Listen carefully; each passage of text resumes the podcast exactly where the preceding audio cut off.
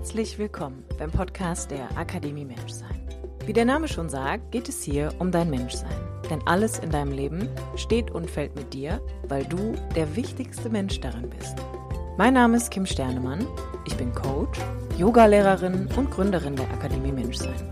Mein Podcast dient dir als Muckibude für dein Bewusstsein und dein ganz persönliches inneres Wachstum.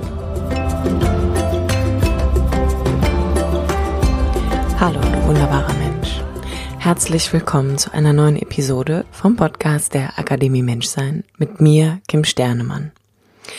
Die heutige Episode ist der zweite Teil von dem Interview mit Maria Sanchez und ich möchte dir an dieser Stelle einfach nochmal persönlich ganz viel Freude beim Zuhören wünschen und freue mich natürlich, wenn dir dieses Interview gefallen hat wenn du mir deine Rezension hier bei iTunes da lässt oder mir ein persönliches Feedback schreibst oder aber auch, wenn es in dir einen Anklang gab und du gedacht hast, ich glaube, vielleicht ist das auch mein Thema, vielleicht setze ich mich mal damit auseinander in einem Coaching oder auch mit dem Buch von der lieben Maria, dann findest du wie immer alles weitere natürlich in den Show Notes. An dieser Stelle von mir für dich ganz viel Spaß und ein letzter Hinweis auch nochmal, du hast die Möglichkeit, dich bis Freitag noch für meinen Online-Kurs Gefühlsecht angstfrei lieben und leben anzumelden. Auch den Link findest du in den Show Notes. Für den Fall, dass vielleicht auch dieses Interview dich angeregt hat, wirklich nach innen zu blicken und die Emotionsarbeit anzugehen, um wirklich emotionale Reife auch zu erlangen. Denn wie auch schon in dem ersten Teil von diesem Interview besprochen, ist die emotionale Ebene der Dreh- und Wendepunkt. Und die wird viel zu häufig einfach vernachlässigt und rutscht so in den Hintergrund. Von daher, für den Fall, dass du dich bereit fühlst, dich mit deinen Gefühlen auseinanderzusetzen und in einen inneren Prozess einzusteigen, findest du die Anmeldung zu meinem Online-Kurs bis Freitag natürlich auch in den Show Notes. Bis dahin, ganz viel Spaß beim Zuhören. Da kann ich, ich habe eine große Erinnerung an den einen Satz in deinem Buch, dass man das nicht immer vergeben muss. Und es hat in mir, ich glaube, mir sind wirklich, ich habe das gelesen und mir sind die Tränen geflossen, weil ähm, ich, ich habe ein sehr enges Verhältnis zu meiner Familie, aber ich habe mir irgendwann auch erlaubt, einfach zu sagen, ich glaube, da sind Sachen gelaufen, die dazu geführt haben, dass ich mich heute teilweise nicht so gut fühle. Und ähm, ich möchte das sagen dürfen. Und das ja. war, das hat ein ganz großes Verständnis oh. bei meinen Eltern auch mitgebracht. Und die waren sehr dankbar, weil die natürlich gesagt haben, ja, ist interessant, das mal aus deiner Sicht so zu hören. Cool. Also wow. es war wirklich, es war sehr schön. Aber ich habe so ein, habe in dem Moment gedacht, meine Güte, endlich hört mal jemand auf, immer zu propagieren, wir müssen alles und jedem vergeben. Gott, ja. Was für eine Gewalt, Kim, was für eine Gewalt. Wir unterliegen da wirklich einer Gewalt. Ähm, ich habe ähm, in meinem Buch hab ja ein ganzes Kapitel dem gewidmet und habe auch ein äh, langes YouTube-Video dazu gemacht, wenn Vergeben zur Gewalt wird, weil es ganz oft wirklich zur Gewalt wird. Wir, ähm, weil ich würde immer auch fragen, wer in mir will vergeben und warum? Ja. Es ist eigentlich immer wieder die Frage nach der Haltung. Und ähm, ich weiß in meiner Zeit, äh, als ich das langsam so für mich vor vielen Jahren entdecken durfte, als, als ich langsam da aufwachen durfte, da war das eben so, dass gerade diese Bücher rauskamen, diese oftmals ja esoterischen Bücher, ne? du kannst nur Frieden finden, wenn du vergibst und so. Und ich geriet völlig unter Druck, weil ich war damals gerade in einer Phase, wo ich meine Wut entdeckte. Ich hatte vorher, mhm. hätte ich immer gesagt, ich bin mhm. überhaupt nicht wütend. Äh, und plötzlich merkte ich, dass ganz wütende, eine hassende Seite war in mir aufgrund der vielen Gewalt, die mir eben auch in der Kindheit ähm, widerfahren ist. Und dann war ich also gerade auf diesem Trip oder auf dieser Straße und las dann plötzlich ähm, du musst vergeben, ne? sonst äh, findest du keinen kein Frieden oder in sieben Schritten zum inneren Frieden durch Vergebung und so. Äh, und dann habe ich das aber genau für mich echt nochmal untersucht und eruiert und dann auch dann weiter geforscht und habe gemerkt, nein, wir sprechen hier von zwei Ebenen, die leider zusammengemischt werden. Und das wird unserem Menschsein nicht gerecht. Und gerade das Kind in mir, was sich empören können muss, aber es muss ja nicht mal nicht nur Empörung sein, es kann ja auch was anderes sein, braucht dringendst einen Landeplatz. Sonst instrumental, instrumentalisieren wir wieder die Liebe. Wir mhm. glauben dann, ich muss vergeben, damit Punkt, Punkt, Punkt. Das ist ein Instrumentalisieren. Vergebung geschieht man kann sie nicht machen. Man kann Verzeihen nicht machen. Und niemand muss es. Es geschieht oder es geschieht nicht. Du bist kein edlerer, toller, erwachsener, erwachender, erwachter Mensch, wenn du merkst, das kann ich nicht. Okay. Wichtig ist, dass wir das ausdrücken können, was in uns ist. Und ich sehe das Menschsein wirklich auch da, ähm, als eine Aufgabe des Menschseins, dass wir doch gerade die Verbindung sind zwischen der unbefriedeten Vergangenheit unserer individuellen und dann kommen ja auch noch transgenerative Vergangenheit, unbefriedete Vergangenheitselemente rein. Wir sind das Bindeglied zwischen der Vergangenheit und der Zukunft. Aber dafür müssen wir im Jetzt, in der Gegenwart, das ist ja der, der einzige Punkt, wo wir überhaupt etwas wahrnehmen können und demzufolge auch Seiten in uns willkommen heißen oder ablehnen. Und wir können nur in der Gegenwart ähm, uns selbst begegnen. Und wenn wir genau so reagieren, wie man uns zu Beginn unseres Lebens reagiert hat, diese Überschrift immer sei anders, du wärst noch besser, wenn du vergeben könntest, mhm. dann kann, dann habe ich keine echte Zukunft. Dann wiederhole ich wiederum den Vergangenheitsgewaltkreislauf. Und das ist uns in der Regel nicht gewahr. Mit welcher Haltung begegnen wir uns? Und wenn man das langsam, und das ist ja keine Sache, die nur kognitiv läuft, wie du auch vorhin gesagt hast, es braucht ja Zeit. Wenn wir da aber langsam wach werden können, es beginnt ein völlig anderes Leben. Ja. Es ist nicht verklärt. Also der Weg, von dem ich hier spreche und den du ja auch für dich in, auf deiner Forschungsreise, ja für dich in deiner Art gehst oder gegangen bist, das ist ja kein leichter Weg. Wir, die Ich-Definition, die wir haben, so bin ich, gerät ja erstmal in Schwanken. Ja. Das ist ein steiniger Weg. Deswegen an einem Heilungsweg ist zumindest meine Erfahrung, ist nichts Verklärtes, nichts Verklärtes. Mhm. Ähm, und wenn wir da weitergehen durch diese steinigen Landschaften, begegnen wir uns immer tiefer. Und da wächst eine Art der Selbstliebe langsam, nicht pseudomäßig und auch nicht, ähm, ich werde schon meine Gründe haben, sondern wir gehen immer mehr an die Wurzel. Und wir spüren, dass mit uns nie etwas verkehrt war. Wir waren immer richtig. Deine Empörung war richtig deine Wut, dein Ungerechtigkeitsempfinden, alles war richtig. Und da wächst was ganz anderes draus. Das kann man nicht kognitiv erfassen, sondern das braucht ein Eintauchen in diese, in diese inneren Gewässer, die wir da entdecken. So. Absolut. Und es ist so, also ich merke das ja auch jetzt immer noch. Ich würde auch gar nicht sagen, dass ich mit irgendwas fertig bin oder es ein Ziel gibt, was ich erreichen möchte.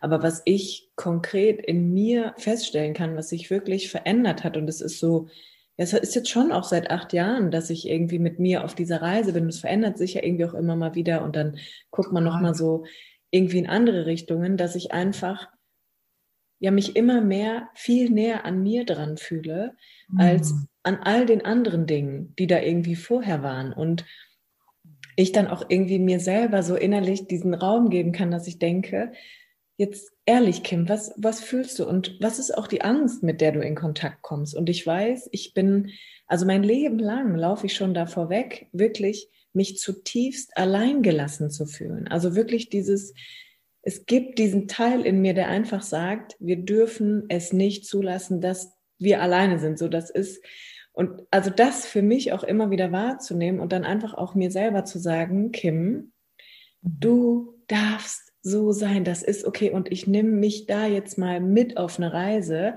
hat für mich so viel verändert einfach, dass ich auch das andere kenne. Also ich kenne auch diesen Kampf von, ich muss besser sein, ich muss Leistung bringen, ähm, ich darf nicht so laut sein und ich bin ja eh schon viel und ne, es gab immer so dieses Beispiel von ja, ähm, deine Haare sind schon viel, der Rest von dir ist auch viel und laut.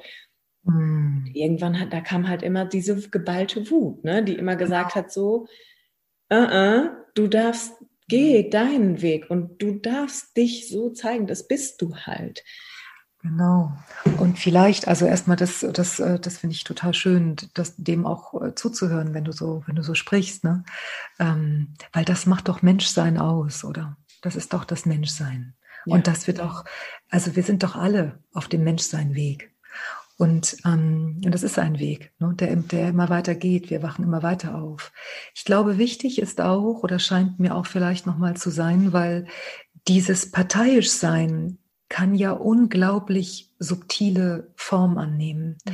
Und du hast es jetzt eben nicht so gemeint, da bin ich mir ziemlich sicher, aber falls es gehört wird im Außen-Podcast oder auf, auf Video jetzt hier in der Aufzeichnung, würde ich gern auf eine Sache noch einmal aufmerksam machen dürfen, mhm. nämlich wenn wir sagen, du darfst sein, dann gilt es natürlich auch für die Seite, die die ganze Zeit versucht, du hast, es, du hast eben gesagt, die Angst hat, zu viel zu sein. Die hat natürlich genauso ein Daseinsrecht. Ja. Und auch da ist es, glaube ich, wichtig, immer wieder sich gewahr zu werden, bin ich gerade in einem Entweder-Oder-Denken, was normal ist, das ist völlig klar, wir sind immer ständig da drin. Und wenn es uns aber auffällt, wenn wir da aufwachen, dann können wir eben merken, okay, eine Seite hat total Angst, dass wir vielleicht zu viel sind. Mhm. Ne? Oh Gott, und du bist zu viel und du bist alle weg, du bist so dominant und so, von, wenn ich jetzt das nehme von dem, was du gesagt hast und was vielleicht viele Menschen auch kennen. Und, ähm, und eine andere Seite hat eine tiefe Sehnsucht, endlich in seiner Kraft und mit seiner Präsenz da sein zu dürfen. Ja. Und dass uns auch gewahr ist, wir haben wieder zwei Seiten. Weil die, die Angst hat, für die geht es ja um etwas unglaublich Existenzielles. Wenn wir als Kinder uns anpassen mussten, dann bedeutet das, wenn wir plötzlich laut sind, wenn jetzt, jetzt diese Dynamik, es kann ja auch genau andersrum sein, aber wenn wir diese Dynamik haben, bedeutet das, dass Lautsein gefährlich ist. Und die braucht ja genauso eine Selbstbegleitung, ähm, ein, okay, wann kamst du denn in mein Leben? Und wer bist du denn? Wie alt bist du denn? Und was hast du denn zu sagen? Sodass auch sie ein Daseinsrecht bekommen kann, genau wie die Seite in uns die Unterstützung braucht, dass du eben gut zusprechen kannst und sagen kannst, du darfst das. Ne? So. Also ich möchte immer wieder darauf aufmerksam machen, weil ich weiß, wie subtil, wie grandios, genial dieses ähm, emotionale Schutzprogramm ist und wie schnell wir aus der Kurve geschmissen werden, ohne überhaupt mitbekommen zu können, dass wir gerade aus der Kurve geschmissen wurden. Wir, Absolut. Die, wir instrumentalisieren Liebe ständig. Ne? Ähm, genau. Und ja, aber dadurch bleibt es natürlich auch wirklich eine, eine ganz spannende Forschungsreise.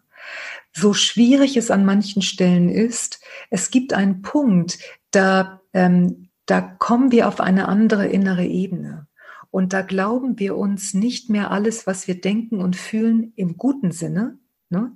sondern wir können die verschiedenen Seiten in uns wie Zeitzeugen sehen. Wir sind ja so nicht geboren. Wann kam ja. denn diese Angst? Wann kam denn dieser Kritiker? Wann kam denn die Wut, die Traurigkeit, die Scham, die Hilflosigkeit? Wann kam die denn in mein Leben? Und statt zu überlegen, ich muss mal überlegen, wann kommt die, können wir direkt in Kontakt treten. Wir können lernen, uns emotional zu begleiten.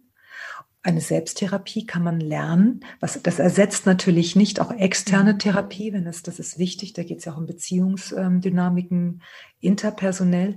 Aber mir, also ich habe das Ganze vor vielen Jahren entwickelt, weil es mir nicht ausreichte, einmal in der Woche bei meiner Therapeutin zu sein. Ich mhm. dachte, aber ging es auch sehr schlecht, aber ich dachte, was mache ich denn jetzt die sechs Tage? dass ich, ich muss irgendwie etwas für mich finden, dass ich mir näher kommen kann. Und ich sage ganz oft auch zu meinen Klienten oder auch zu meinen Schülern, dass ähm, der Boden, der dich trägt, ist nicht der Boden, der dich gut fühlen lässt. Da brechen wir ständig im Alltag ein. Der Boden, der dich trägt, ist der, der dir eine Nähe zu dir selbst ermöglicht weil dann ist es nicht mehr so wichtig, ob es dir gut geht. Mal geht es uns gut, mal geht es uns nicht gut. Mal haben wir einen guten Tag, dann passiert was im Alltag, dann denken wir, oh Gott, was ist mit der Nähe zu dir selbst? Das trägt dich. Ne? Das andere, da stürzen wir ständig ein, wenn wir nur auf, ich, es soll mir gut gehen, ausgerichtet sind. Hm. Würdest du, Maria, ähm, noch mal ein bisschen was von deiner Reise erzählen? Also wie bist du an deine eigene Selbstforschung gelangt? Wie hat so deine Reise begonnen? Ja, bei, bei mir ist das aus einer ganz großen Not herausgekommen. Ähm, das ist mittlerweile schon fast 30 Jahre her. Da bin ich, ähm, da ging es mir sehr, sehr schlecht. Ich hatte ähm, extrem starke Gewichtsprobleme ähm, schon seit meiner Kindheit und habe anhand, habe diese Gewichtsprobleme, also ich habe, das wurde für mich zu einer fixen Idee. Ich wog 30 Kilo mehr als jetzt und ähm, es ging für mich nicht nur darum, ob ich es schaffe abzunehmen, es ging darum, ob ich mein Leben schaffe. Aber das war mir damals nicht klar. Das Umfeld, mein Umfeld hat mir immer sehr stark signalisiert, du bist viel zu extrem, was das betrifft. Aber ich habe das nicht ausgehalten. Ich habe die Ohnmacht, wenn, wenn ich zugenommen habe und ich habe die Ohnmacht nicht ausgehalten. Und mir war nicht klar, dass die Ohnmacht nur ein Spiegel war für eine ganz andere Ohnmacht in mir. Dass äh, mein inneres Schutzprogramm, mein biografisches Schutzprogramm hat sich die Essensbühne gesucht. Und ähm, ich bin dann sehr schwer erkrankt an einem bestimmten Punkt und dann habe ich in kurzer Zeit ähm, viel zugenommen. Und dann ging, also der, der, der Zeiger auf der Waage ging immer höher. Man hatte am Anfang diese, das war eine Stoffwechselerkrankung, die einen sehr ungewöhnlichen Verlauf hatte, deswegen konnte man das nicht so entdecken. Und ich bin dann in eine so tiefe Hilflosigkeit gefallen, weil klar war, ich habe keine Kontrolle mehr. Vorher habe ich immer noch versucht, mit Millionen Diäten, mit 8000 Sportprogrammen und mentale Visualisierung und Affirmation, all das. Ähm, und ähm, dann ging gar nichts mehr. Und dann bin ich ganz, ganz tief abgestürzt. Dann wollte ich mir auch das Leben nehmen. Ich war sehr lange Zeit suizidal und so, war sehr stark depressiv. Und ähm, das, was ich mir vorgenommen hatte, ich wollte Medizin studieren, ich hatte mein Abi und dann dachte ich jetzt so, da ging gar nichts mehr. Und dann, äh, was damals eine wirklich dunkle, dunkle Nacht äh, war oder Nächte waren, es ging ja längere Zeit, war im Nachhinein mein totales Glück. Aber das kann man ja in dem Moment in der Regel nicht erkennen, mhm. ähm, weil dann ein sehr tiefer Weg begonnen hat. Ich habe dann eine Therapeutin aufgesucht. Das war auch ein großes Glück, dass sie das, was ich dann erforscht habe, ich habe unzählige Übungen für mich entwickelt ähm, und sie hat mich enorm ermutigt. Ich wäre ganz sicher nicht heute da, wenn sie mich nicht ermutigt hätte. Es gibt ja auch ähm, Therapeuten, die dann vielleicht eher sagen würden, oh Gott, nee, was tust du da? Mhm. Das Wort Trauma war damals überhaupt nicht, ähm, das kam viel später erst, dass es en vogue war oder dass es normaler war, darüber zu sprechen. Aber ich war in extremen Bewusstseinszuständen. Ich war in Ausnahme, auch bewusstseinsmäßig in Ausnahmezuständen, was mir später total zugute kam, weil ich, ähm, ich forsche nun seit vielen, vielen Jahren auch am Bewusstsein und bin da einfach innerlich unterwegs und erforsche die Dinge und so. Und habe dann Übungen entwickelt, die meisten sind in den Mülleimer gewandert, einige hatten Bestand, habe dann ohne Diäten, ohne Ernährungsumstellung, ohne mentale Techniken, sondern indem ich langsam aufgewacht bin, dass meine Haltung sich verändern durfte, habe ich 30 Kilo abgenommen. Und wie das so ist, ähm, haben mich dann natürlich Leute gefragt, Maria, die mich längere Zeit nicht gesehen hatten. Das ging nicht von jetzt auf gleich, das ging über Jahre. Mhm. Und ich hatte wahnsinnig viele Kritikerattacken, wenn ich dann morgens schon Schokolade gegessen habe, ja.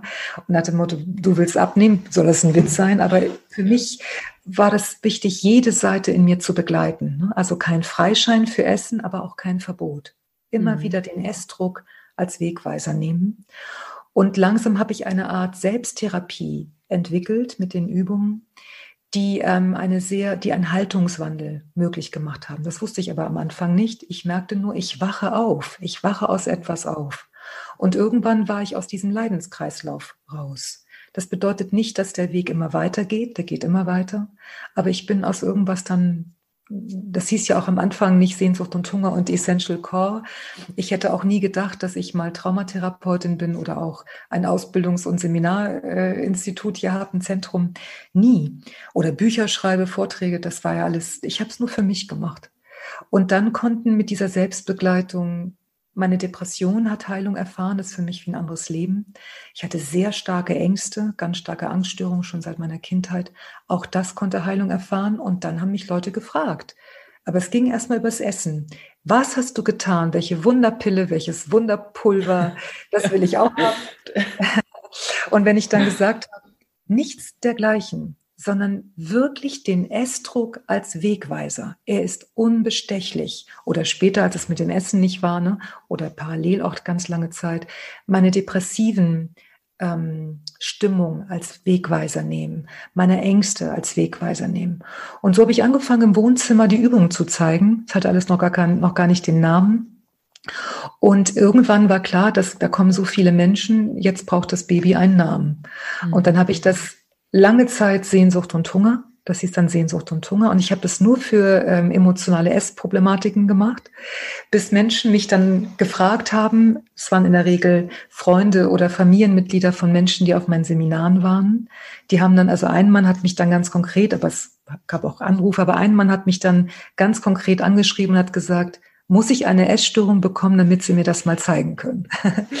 und dann war klar, okay, also das muss ich öffnen. Ne? Und jetzt äh, seit einiger Zeit eben ähm, biete ich eben das auch an jedem chronischen Symptom. Also äh, egal ob es Ängste, Einsamkeitsempfinden, ob das Beziehungsthematiken sind, diese Selbsttherapie kann man auf, auf alles anwenden. Mhm. Und mir ist sehr wichtig, weil es wird so oft vermittelt, ne, auch in Ratgeberbüchern und das ist, mach doch nur das und das und dann ist alles gut. Das ist nicht meine Erfahrung. Ein echter Heilungsweg tut zuweilen wirklich weh.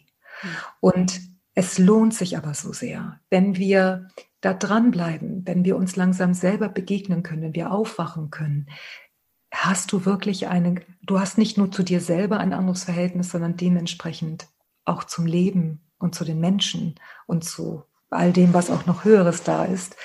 Es hat nichts Verklärtes, aber ein Heilungsweg ist nicht eine angenehme Sache.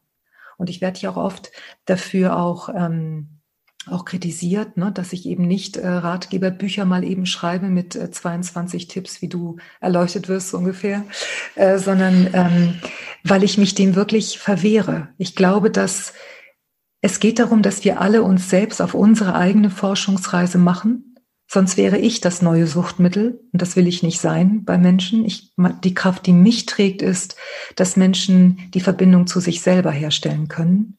Und ich habe einen sehr breiten Erfahrungsschatz in den 30 Jahren sammeln können mit, mit Menschen und sie begleiten dürfen auf ihrem Weg. Aber dennoch, auch meine Auszubildenden, auch meine Klienten, jeder ist aufgefordert, eingeladen, die eigene Reise anzutreten und auch eigene Übungen auch zu entwickeln, bitte. Also das ist ähm, die Übungen, die ich anbiete, sind nicht, die dienen nicht einem Selbstzweck. Sie sind Erfahrungswerte, wo du dir eine gute Brücke bauen kannst zu dir hin.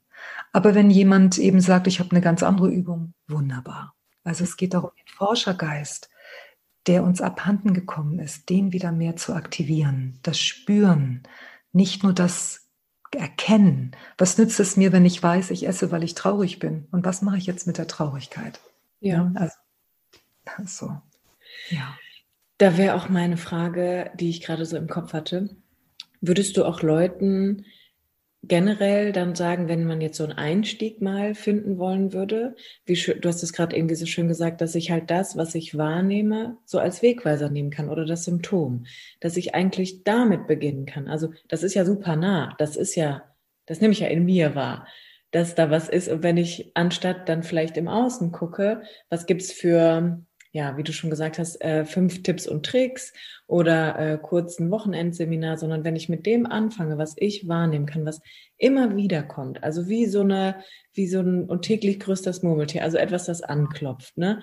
Wenn ich damit einsteige, würdest du sagen, das wäre auch so ein Beginn, um jemanden mal, zumindest mal so eine Tür zu öffnen? Auf jeden Fall. Ich glaube, es hängt ein bisschen damit zusammen, wie stark unsere Verletzungen sind. Weil es ist ja oft so, das erlebe ich in meiner täglichen Praxis auch, dass Menschen zu mir kommen und sagen, ich leide unter dem und dem und ich möchte wirklich gerne Heilung erfahren dürfen. Aber wenn wir dann beginnen mit der, mit der ähm, Begleitung, mit der Therapie, dann wird ja sehr schnell deutlich, dass bestimmte Seiten, zum Beispiel die Depression, gar nicht haben wollen. Mhm. Das heißt, wie wollen wir denn etwas loslassen, was gar nicht da sein darf? Wie soll denn das gehen? Wenn auch im, im, in bestimmten Kreisen auch davon gesprochen wird, das Ego loszulassen, wo ich denke, warum denn los? Wer will loslassen und warum? Ne? Wie willst du etwas loslassen, was du gar nicht haben darfst? Wie soll denn das gehen? Du musst doch einen Ball erstmal fangen dürfen. Ah, ich habe den Ball, hier ist das. Eine Erlaubnis geben. Und deswegen, wenn, wenn es darum geht, nimm dich wahr und ähm, was du gerade vorgeschlagen hast, ist das auf jeden Fall ein guter Anfang. Und für manche Menschen, wo die Verletzung sehr stark ist, wo das Schutzprogramm gleich am Anfang schon wie so ein Schutzwall durch Kritiker, durch ähm, Nein, ich will das aber nicht fühlen und so sofort alle Schranken hoch äh, macht. Oder Menschen gibt's ja auch immer wieder, war bei mir früher auch durch die starke Dissoziation, sich gar nicht fühlen können, gibt's ja auch. Mhm. mhm. Da braucht es vielleicht ein bisschen mehr. Ne? Aber grundsätzlich ähm, geht es darum, dass wir überhaupt erst einmal mitbekommen, wie genau begegne ich mir? Und wenn mein, mein erster Begegnungsschritt bedeutet, ich will das nicht fühlen, ist das dein Entree? Oder wenn Menschen sagen, ich hasse mich, ich lehne mich ab, ist das dein Entree? Es geht nicht darum, dass du, ne, Selbstliebe macht man nicht. Selbstliebe entsteht. Und du hast gute Gründe, warum du irgendwann begonnen hast, dich so abzulehnen. Und die Seite, die du dann wahrnimmst, egal ob das eine Traurigkeit oder ein Ich will meine Traurigkeit nicht haben ist, die Seite dann zu erkunden. Was würde sie vielleicht noch mehr sagen? Ähm, wie, wie, wo genau fühlst du sie? Wie alt findest du, bist du in diesem Empfinden? Du beginnst sie zu erkunden, denn das bist auch du. Ja. Das ist nichts, auch wenn es sich oft so fremdbestimmt anfühlt, wenn es um Suchtstrukturen geht, ne, exzessiv Serie schauen oder so. Ähm, es bist auch du. Und was ist, wenn du nicht verkehrt wärst? Was, was mhm. wäre, wenn du nie verkehrt warst? Was ist, wenn das, was du empfindest, wenn du exzessiv Serie schaust, wenn das kein Fehler ist, sondern da hat sich etwas, was als emotionale Dynamik, als Verwundungsdynamik, als Aufschrei, als Auer irgendwann du erlebt hast in deinem Leben, hat sich diese Bühne gesucht. Vielleicht musst du dich viele Stunden am Tag wegmachen, durch Essen, durch Fernsehen, ja. durch Spiele spielen. Wer in dir hält dich nicht aus? Was ist, wenn das nicht ein Fehler ist, sondern eine Aufforderung, eine Einladung? Bitte nimm mich wahr. Schau hier hin. Hier ist ein Zeitzeuge.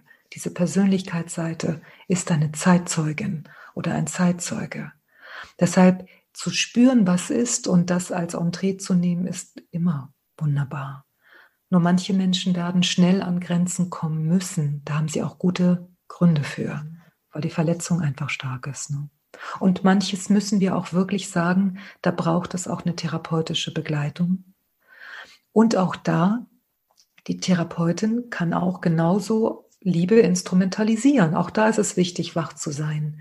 Versucht sie zum Beispiel, wenn es mir nicht gut geht, mich immer in das gute Gefühl zu bringen. Mhm. In bester Absicht. Es gibt grandiose, wunderbare Therapeuten. Aber viele sind sich gar nicht klar, dass sie, wie sie sich selbst begegnen, wenn ich unruhig bin, und mich dann, ich irgendwas als Therapeutin mit Techniken, mit Interventionstechniken mache, damit ich schnell wieder mich sicher und safe fühle, dann ist das ja nicht verkehrt. Aber es ist nur dann sinnvoll, aus meiner Sicht, wenn ich meinen sicheren Ort nehme als Tankstelle, um mich dann nochmal der Unruhe zuzuwenden. Sonst betanke ich nur mein Fluchtauto und ich fahre weit von mir weg im Namen der Liebe oder des Reifens. Und das ist nicht Liebe, das ist Flucht, das ist Gewalt.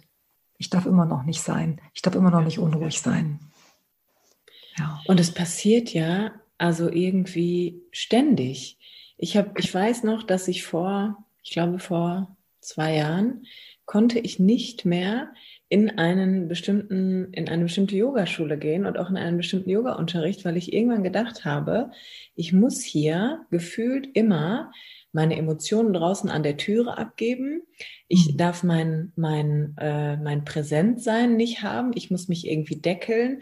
Und es wurde immer so ein bisschen dafür auch geworben, dass es ja schön ist, wenn man einfach ein ruhiger und äh, vermeintlich ausgeglichener Mensch ist. Und ich habe immer gedacht, aber das ist nur ein Teil von mir. Es gibt irgendwie noch ganz viele andere Sachen. Und wenn ich das jetzt ad hoc nicht herbeiführen kann, dann komme ich in so ein riesengroßes Druckgefühl und habe irgendwann meine, habe dann gesagt, ich kann jetzt leider nicht mehr kommen, weil ich habe irgendwie das Gefühl, ich kann hier immer nur zu einem Drittel gefühlt von mir sein. Und damit mhm. komme ich immer wieder in Kontakt mit diesem, ich bin nicht, ich bin nicht ganz. Also ich mhm. bin irgendwie abgespalten und eigentlich bin ich auf dieser Reise mit mir, das nicht mehr so zu haben, sondern ich versuche gerade alle meine Anteile irgendwie ja. zu erforschen erst einmal und habe dann, dann hat es irgendwie so ganz, hatte ich so viele Gedankenblitze und auch vielleicht Erkenntnisse, dass ich mhm. gedacht habe, meine Güte, eigentlich ist es permanent so. Also so wie du das entweder oder nennst, das ist ja ständig der Fall. Überall ist das. Wir sind kollektiv komplett da drin. Und toll, Kim, ne, wenn du das, wenn du an der Stelle deinen Blick ähm, öffnen konntest, weil es begegnet uns an jeder Ecke. Wir sind in einer inneren Selbstoptimierung. Es kann ja im Außen wichtig sein, wenn es bei der Arbeit Arbeitsabläufe gibt und so, dann da, da macht ja Optimierung Sinn. Aber wir, wir, wir wenden das nach innen genauso an. Und das hat dann eben dummerweise dann oftmals sogar den, das äh, Label von ähm, Ausgeglichenheit oder all das, aber dabei ist es nur amputiert. Es ist psychologisch mhm. amputiert. Und Wer hat denn jemals festgelegt, dass ein, wie ein ausgeglichener Mensch sein sollte und dass, wie er dann sein soll, besser ist als jemand, der vielleicht mehr Farben, mehr emotionale Farben von sich zeigt? Wie ich vorhin meinte, ich finde, wir werden unserem Menschsein überhaupt nicht gerecht. Mhm. Und auch in spirituellen Kreisen ähm, wird ganz viel instrumentalisiert und optimiert ohne dass es bemerkt wird, die Gewalt, die da eigentlich drin steckt. Was ich vorhin meinte, Liebe sagt zu allen Ja. Mhm. Und, ähm, und wenn wir eben merken, im, oftmals wird ja auch beim Meditieren zum Beispiel gesagt, ne, Gedankenkarussell, der plappernde Affe, der Affengeist und so, das, ähm, das war für mich auch auf meinem Weg eine ganze Weile ein großes Problem, weil ich dann, ich bin zweimal in Hamburg hier zu einem, zu, also zu zwei, zwei verschiedenen Kursen gegangen und da wurde auch gesagt, ne, nimm, nimm das nicht wichtig, es kommt und geht und das ist der plappernde Affe und so. Aber ich war aufgrund meines Weges damals der Übung, die ich da für mich entwickelte, auf einen ganz anderen Trip und merkte, ich, ich, ähm, ich muss, wie, wie du gerade bei dir auch sagtest, immer was vor der Tür lassen. Und habe dann gemerkt, so geht das nicht. Also habe ich diesen plappernden Affen, Affen mal zugehört und habe gespürt, wo kommt das denn eigentlich her? Wer in mir kann zum Beispiel die Stille in mir gar nicht aushalten? Wer in mir muss mir ständig wie so ein Radio immer was schicken? Und dann habe ich gemerkt, da ist eine Not hinter. Da ist eine Angst, die Angst vor der Stille, die Angst vor der Begegnung mit mir selbst. Oh Gott, ich könnte ja irgendwie, oder die Angst auch vor dem Kontrollverlust, wenn ich, wenn man dann in spirituelle, also geistig spirituelle Sphären kommt. Und es war mir unendlich wichtig, die Ängstliche in mir mitzunehmen, mhm. sie nicht zurückzulassen. Und dann eben sagen, ich bin hier. Wer bist du? Das, was ist das für eine Seite? Und daraufhin hat sich langsam eine Seinspräsenz entwickelt, wo das dann, mittlerweile meditiere ich sehr viel, das ist für mich ein Lebenselixier.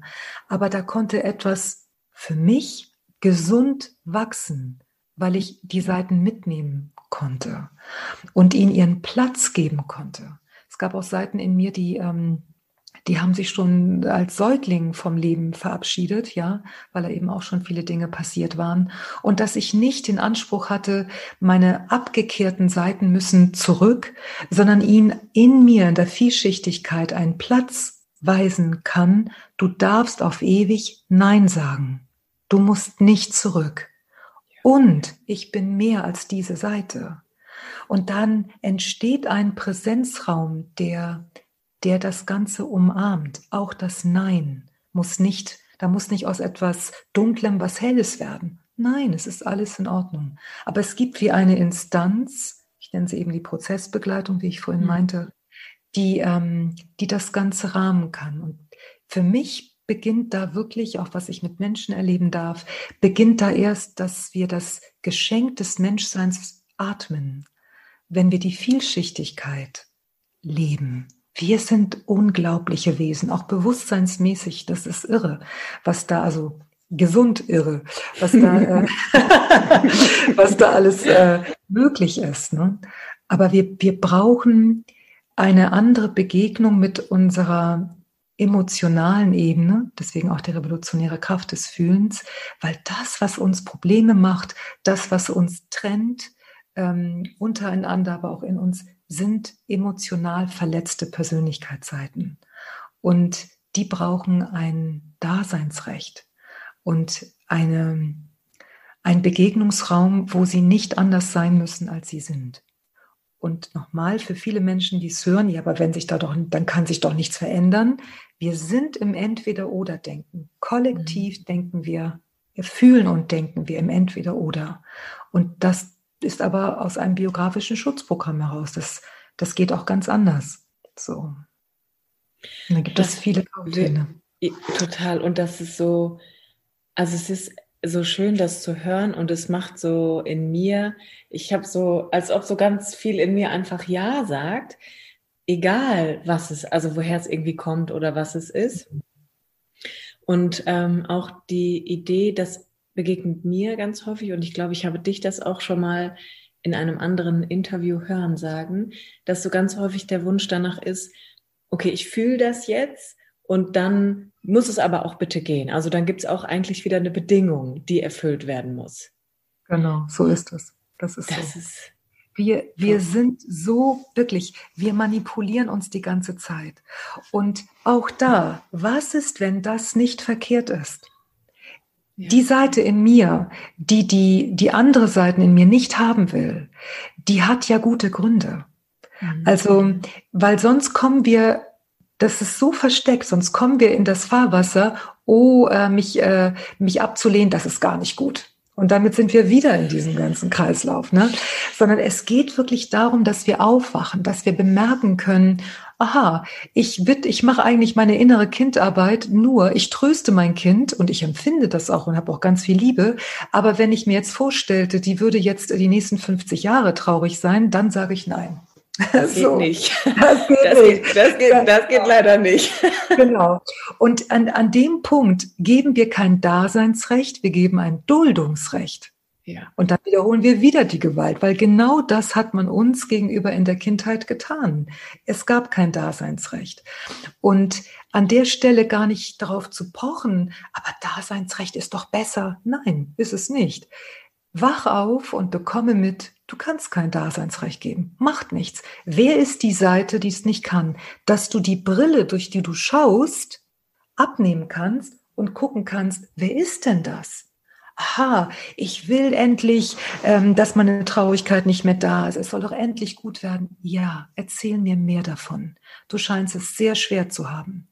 Dass wir immer wieder uns ähm, im guten Sinne hinterfragen dürfen, dass wir weiter forschen können, dass wir uns weiter kennenlernen.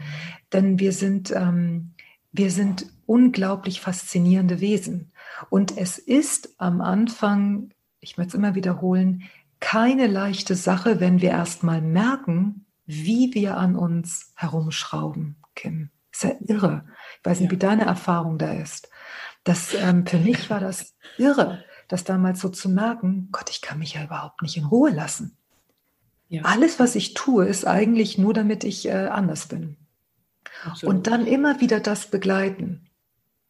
Und dann langsam merken, okay, wenn ich das begleite und langsam mehr und mehr merke, da ist die Quelle, wow, da ist die Quelle, dann sind wir nicht mehr verführbar, wie ich in meinem Buch ja auch schreibe, verführbar vom Glück. Dass mhm. irgendjemand immer klingelt und sagt, hier ist das Glück, du musst nur das und das tun.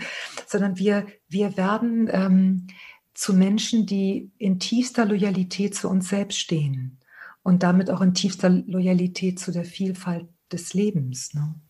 Ja.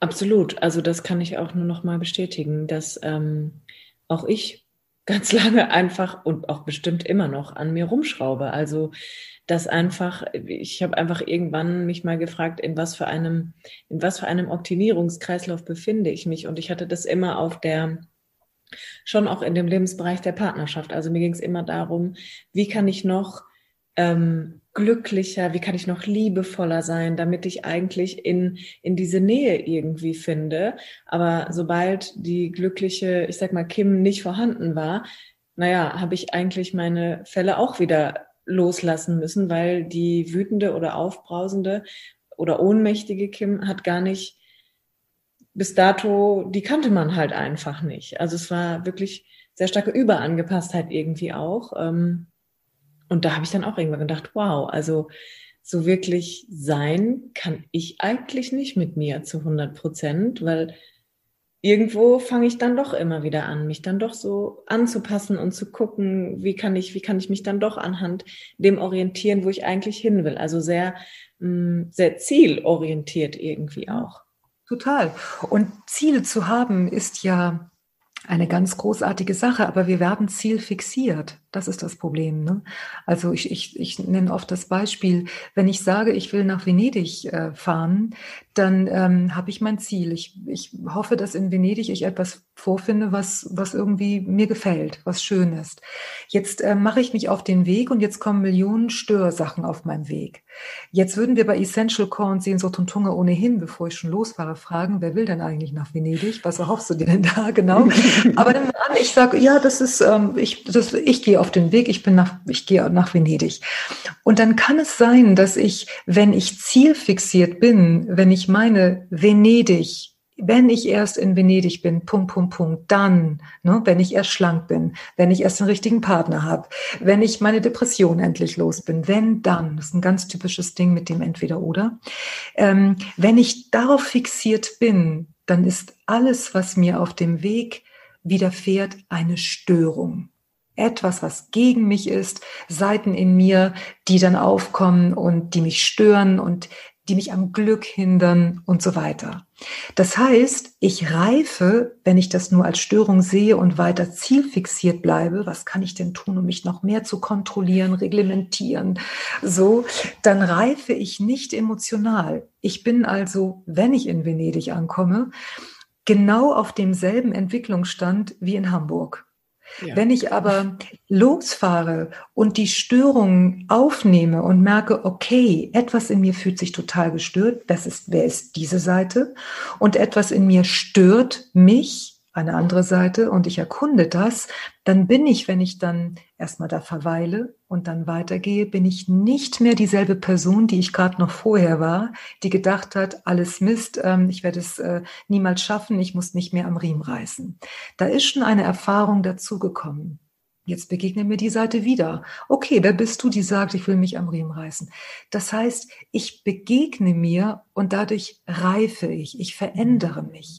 Und dann kann es sein, dass ich in Hannover merke, Venedig ist gar nicht das, wo ich hin will. Da, wo ich jetzt stehe, ich muss nach Rom. Rom ist das, wo ich hin muss. Das heißt, das Leben beginnt ähm, sich in seiner Lebendigkeit auch zu zeigen, wenn es um die inneren Dinge geht. Ne? Ich, ich bemerke, der Weg ist das Ziel. So platt das immer klingt, so tief ist das mhm. tatsächlich aus meiner Sicht. Und wenn es um äußere Dinge geht, ne, es gibt ja, wie gesagt, Machtziele, wunderbar, du, oder es gibt ja auch bestimmte ähm, Strukturen, dass du dann, wenn du einen Vortrag halten musst oder wenn du dein Studium machst, okay. Aber die Begegnung mit dir, das ist dein Hoheitsgebiet. Das ist das, wo du dir immer wieder begegnen kannst und wo du, wo es uns nicht gerecht wird, wenn wir uns im Bewusstsein zielfixiert einschlanken, weil sonst kommt es zu den Phänomenen, dass wir ganz viel im Außen auch erreichen und innerlich, emotional aber sehr weit verkümmert sind. Mhm. Das erfahren wir ja oft auch, selbst in spirituellen Kreisen, wo Menschen geistig, spirituell viel Bewusstseinsschulung gemacht haben, aber emotional total verstrickt sind. Da gibt es Missbrauchsvorwürfe, da gibt es ja. mit Finanzen Probleme. Das, da fragt man sich ja, wie geht das zusammen? Es geht zusammen, weil wir, weil wir vielschichtig sind. Emotional sind die nicht gereift, dann diese Menschen. Wenn wir aber emotional reifen, was das Schwierigste ist, können wir auch, wenn wir in spirituelle ähm, Sphären uns äh, langsam, wenn wir dahin erwachen, ähm, ist es eine gesunde Spiritualität, weil sie nicht mehr als Bypass dient, um von uns wegzukommen. Und dann können wir, wenn jemand den Ruf hat zur Spiritualität, wunderbar. Wenn jemand ihn nicht hat, auch wunderbar. Ich glaube nur, dass eben oft etwas auch da instrumentalisiert wird. Deswegen bin ich immer sehr skeptisch gegenüber dem, was oft Esoterik genannt wird. Da mache ich eine Unterscheidung zwischen Spiritualität mhm. und Esoterik, so wie ich es verstehe zumindest. Aber es geht darum, dass wir aus der Zielfixiertheit aufwachen können, indem wir die zielfixierten Seiten mehr erkunden. Fast immer sind sie in Not. Was Potenzialentfaltung oft heißt, ist keine Potenzialentfaltung, meine Erfahrung, weil die Wurzel von Potenzialentfaltung, das habe ich auch im Buch geschrieben, ist Freude. Aber die meisten Menschen haben eine Zielfixierung und meinen, ihr Potenzial entfalten zu müssen, weil sie Angst haben. Angst, nicht in ihr Leben zu kommen. Ja, ja. Da ist es einfach schlauer, der Angst zu begegnen. Weil da kommst du in dein Leben und nicht ja. in ein. Ach, das ist wirklich also ich bin sehr dankbar für deine Arbeit. Das trifft so ein ganz großes Resonanzfeld in mir irgendwie. Ich würde jetzt, ähm, ich glaube, sonst stelle ich dir noch 500 Fragen und äh, dann sitzen wir noch morgen. Kannst du, ja. wenn du einmal vielleicht auch möchtest, für die Zuhörer sagen, wo, wo findet man deine Arbeit konkret? Was muss man eingeben bei äh, in einer Suchmaschine, auch im Internet, damit man so ein bisschen mehr von dir noch mitbekommen kann? Sehr gern. Ähm, am besten auf meine Website gehen, mariasanchez.de. Ansonsten bekommt man, glaube ich, auch ähm, einen guten Einblick durch das Buch, von dem du anfangs ja, ja gesprochen hast, ne? die revolutionäre Kraft des Fühlens. Also ich habe mehrere Bücher geschrieben, aber das ist jetzt das, worüber wir uns jetzt gerade unterhalten haben. Das ist der, der Tenor dieses Buches. Und ähm, man kann mich natürlich auf allen Kanälen finden, ne? YouTube, ähm, Facebook, Instagram auch. Aber auf der Website, glaube ich, hat man die größte Möglichkeit, ähm, die, meine Arbeit kennenzulernen. Schön. Ich werde es auf jeden Fall unten in die äh, in diese Informationsbox packen in dem Podcast und auch ähm, wenn es dann in einem Videoformat ist. Ich würde mich an dieser Stelle einfach mal wirklich von Herzen bedanken. Das war so schön. Danke für deine Zeit für Vielen deine Dank. Antworten, für deine Arbeit, für deinen eigenen Weg. Also das hat wirklich ähm, mich auch nochmal an sehr, sehr viel erinnert und einfach sehr, sehr, sehr, sehr, sehr, sehr gut, wirklich. Das ist einfach so schön. Dankeschön. Vielen Dank, Kim. Ich danke dir von Herzen. Danke auch und auch für deine Einblicke auch in deine private Geschichte. Vielen Dank. Danke, danke. sehr. Alles Liebe, Maria. Vielleicht bis irgendwann mal. Sehr gerne, sehr gerne. Danke. Danke.